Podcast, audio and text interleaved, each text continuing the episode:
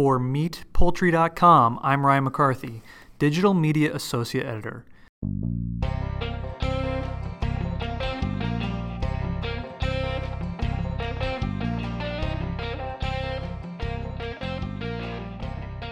In this first episode of 2020, we look at what the pork industry found out about consumers over the last year at the National Pork Board.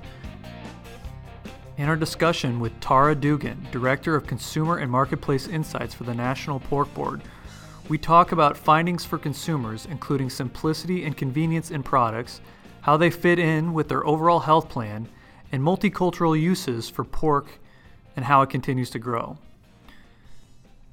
Dugan details all the elements that the industry looked at throughout the year, as well as the next consumer trends going into 2020.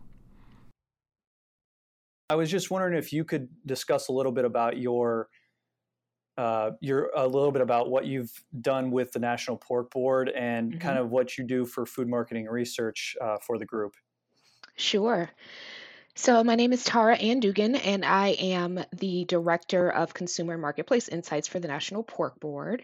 And um, what that means is that I lead the research efforts for NPB. Um, over the, the last year, say year and a half, we've been on a journey um, to really understand consumers' attitudes, needs, and behaviors, especially as it relates to the food decisions that they're, that they're making. And we conducted a huge study with over 10,000 consumers, really to understand just that. So, you know, what are folks doing when they're in home and away from home, um, across the day parts, breakfast, lunch, and dinner? So, it really provided us with a firm foundation to understand exactly what demographics are doing and households and individuals that have different attitudes or values towards meat purchasing um, and it's been a lot of fun. You mentioned uh, the three uh, for uh, for your NPB research that you mentioned three key themes uh, from your research about the importance of health, the desire for quick and convenient options, and the growth for the uh, for the population. Um, tell me how you think all those are going to apply to meat producers and processors over the next few years when they um, try to put all this stuff together for consumers. Sure, sure. That's a great question. So, you know, when we take a look at what's going on, um, just generally from a macro perspective, all industries have experienced change at a breakneck pace throughout the past decade or so, right? So we're using our mobile devices in ways that we haven't used them before. Um, and digital technology has changed the way that Americans live, shop, and eat. So even though, you know, we think that food may be um, apt from this. Uh, the fact of the matter is, no matter what, people still need to eat. And a lot of these digital technologies are changing the way that people make their decisions on food and actually how they access it too. So we looked at some recent Mintel research, and as they put it in their Global Outlook report, consumers are embracing well being. Uh, they want to be their best self, and that comes through a series of, of different factors, including wellness, experiences, and identity. But what we know is that, you know, people are incredibly busy and demographics are shifting and individuals have more information at their fingertips than ever, which can also cause conflict when they have to make decisions on what to put on the table for dinner. So all of this, uh, this perspective, it really has to impact the way that we're showing up for consumers in the meat industry. And historically, the meat cases look the same, but great measures are actually being taken to um, have evolution, if you will, in the meat department. And this is being done across the entire value chain by producers and processors to meet the evolving needs of consumers. Okay, great. Uh, what are what are some of those changes that you've seen from them so far? Um, you know, at the deli counters and at the meat counters um, that you observed in your research.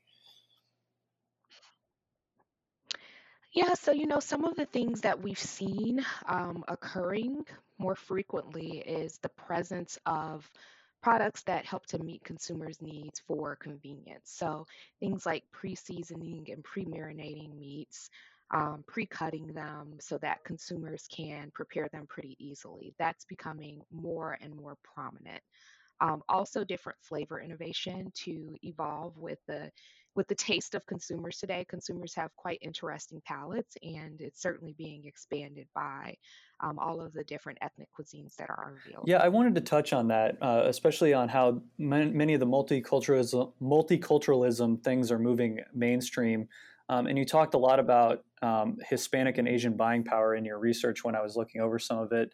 Um, you know, over the last few years, uh, can you discuss uh, why that's become such an important part for uh, people in the industry to look at and make sure that they're getting enough, um, uh, you know, getting enough play for people to understand it.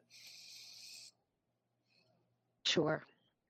So when we look at just the sheer numbers, uh, U.S. Latinos have a 1.7 trillion dollar buying power, which is honestly growing at twice the rate of non-Hispanics. Uh, additionally, 44% of millennials are non white, and um, they're turning out to be the most diverse generation in history.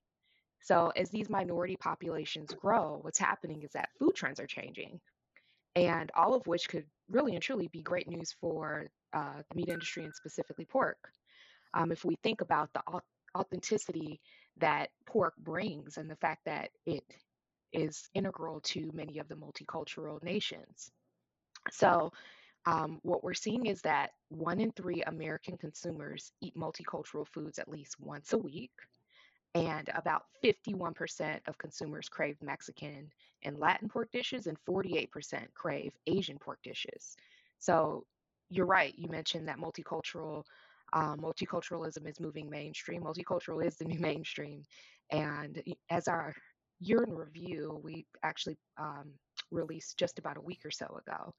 Uh, Hispanic and Asian populations are continuously growing rapidly, and that means that we need to ensure that pork is playing a vital role, um, as it's it's plays a key integral place in global cuisines today. Um, I don't know if you mentioned this in your your year in review, but did you have anything on uh, uh, age ranges for a lot of these multiculturalism purchases from from people? I was just curious about that. Mm-hmm.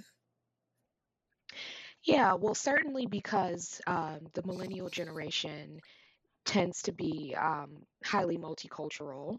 They're certainly having an influence on the trends that we're seeing from menu offerings that are available to the popularity of, of unique items. Um, and to be honest, you know, a lot of what we've seen is is rooted in some of the things that Mintel noted in that Global Outlook report, where the decisions that consumers are making are reflections of their identity. And a piece of that is being able to experience new and different things like ethnic foods. Okay, perfect. And um, the next thing I wanted to touch a little bit uh, about on, and you, you mentioned it in your themes, was how health conscious people are being with a lot of things, uh, especially when it comes to to looking at pork. So, what are ways that the pork industry can draw in more uh, health conscious consumers? I know a lot of them already exist, but how can um, we we talk about it more so people understand the the benefits of of what pork can bring to the table? Yeah. So, you know, the great thing with pork is that it's it's recognized and celebrated and included in menus as an essential affordable and environmentally responsible protein.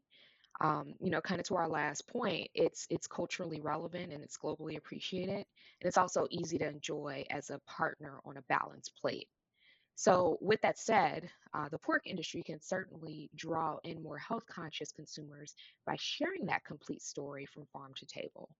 We're really seeing this convergence of health and transparency occurring, and you know, people may be familiar with their favorite pork dishes from around the world since since pork is currently the number one consumed protein globally. But what they may not know is that pork farmers' commitment to continuous improvement and the focus on um, six principles of, of we care is what we call it, where you know we're really taking care of pigs and the planet, which ultimately provides a nutrient-rich source of protein for people. Uh, additionally, pork also provides many other many other nutrients outside of, of, of protein. Um, and from a selection standpoint, you know, we have we have something delicious and relevant for every eating occasion, from happy celebrations like holiday meals, um, which we have the holidays. Uh, we're in holiday season. Um, and we're all looking to enjoy those those meals. But even heart smart healthy choices like the loin cuts that are American Heart Association heart check certified and everything in between. Um, and portion control, of course, enables enjoyment of, of more of those decadent and indulgent cuts of pork because pork is incredibly versatile and it pairs well with every other food group.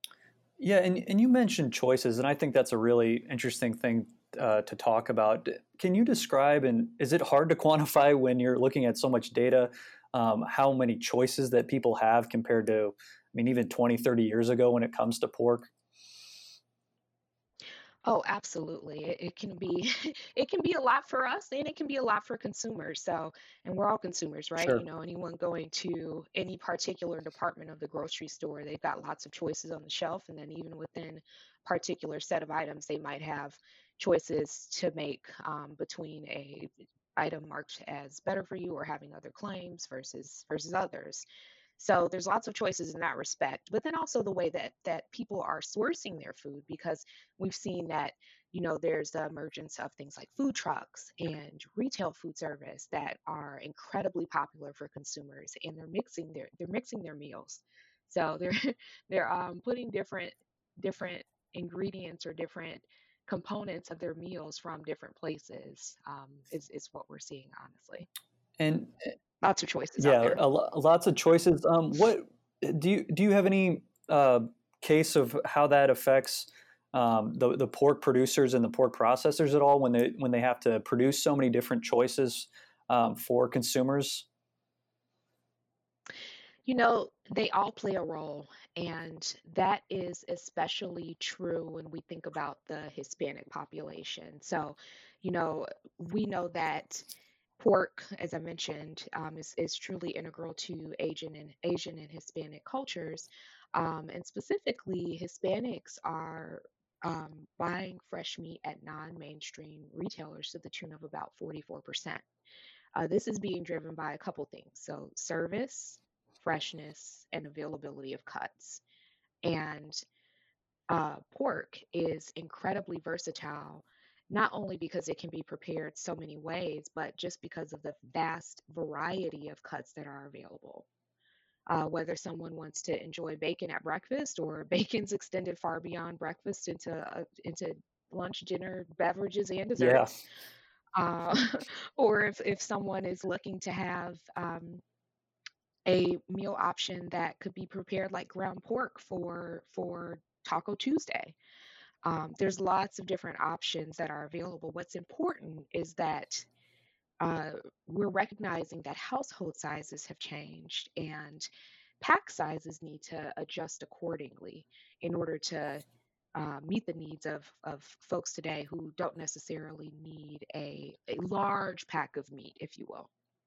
Definitely. Yeah, it's it's an interesting thing to uh, to to look at all of the different styles and things every time you go into a supermarket. You know, the other the other interesting thing I just wanted to mention before we moved on to what you guys are going to do for 2020 is just um, you you you look at 10,000 different uh, consumers and you interview for them. How do you go about um, doing that? What are the what are the different ways that you you're able to to reach out to them so you get some accurate data from all this? So we've got um, a robust suite of tools that are available to us and some really great partners in the industry that uh, we work with from a research perspective, uh, including CNR, who's our custom research partner on the large body of research that we've done. But we also work with Datassential to understand, you know, how are products being menued from a food service perspective? What's the what's the penetration and incidence of items that um, are on menus and ingredients specifically. So it really provides us with a good understanding of, of what's happening from a trends perspective. And Nielsen's another great partner as well, and so is IRI on understanding retail point of sales data. So it is a lot of information, but there's a story there, and it's our job to tell it. Yeah, and and all this is very valuable to us when we're looking to do features in the next year for our magazine and our website and you know we're always greatly appreciative of seeing what's what's going to be the trends and coming up and that's kind of where i want to talk about we've got it the year in review we looked at some stuff but i know you wanted to talk a little bit about 2020 so uh, what else are you looking at for 2020 in, in the pork industry and from consumers um, to, to really to things that pork's going to have to maybe compete with, and also stuff that's they're really thriving with too. Sure. So there are a couple of a couple of, of things that we need to be thinking about. One is that convenience will definitely continue to evolve, and we need to keep our finger on the pulse of what the solutions are and how to meet the needs of consumers with those solutions will be.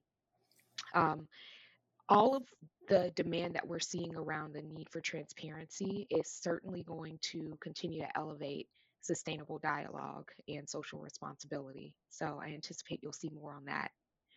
Uh, new concepts are emerging that are redefining the way that consumers shop, even more so than they have over the last year or two.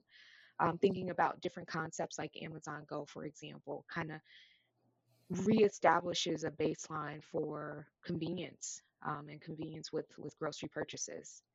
And then also, just continuing to embrace multicultural and younger shoppers is going to be incredibly critical. The fact of the matter is, uh, the oldest Gen Z consumer is in their early 20s at the moment, edging on mid 20s. And if they're not already starting to make some of those grocery decisions, they will be. And as National Pork Board, you know, as we look toward 2020, we'll be challenging the industry to build on the momentum that's already been established, staying ahead of those consumer trends. And next year from us, uh, the industry can watch for updates on consumer behaviors and preferences around sustainability and nutrition and pork, uh, at home dining, at home and dining out habits amongst those key demographics and different multicultural consumers and shopper insights. Sounds great. Well, it's going to be it's going to be a really interesting trend to continue to watch and, and how pork evolves. So, um, Tara, I appreciate you taking a few minutes of your day to look at it, and uh, thanks for sharing your insights. I appreciate it. Absolutely. Great ch- chatting with you, Ryan. Make sure to check out the latest stories from the magazine and online at meatpoultry.com. Also, follow us on social media at Facebook, LinkedIn, Twitter, and Instagram, all by searching at Meat Poultry. If you like what you heard, please leave a rating and review. It really helps. All right, that's it for this time, folks. Thanks for listening, and have a great day.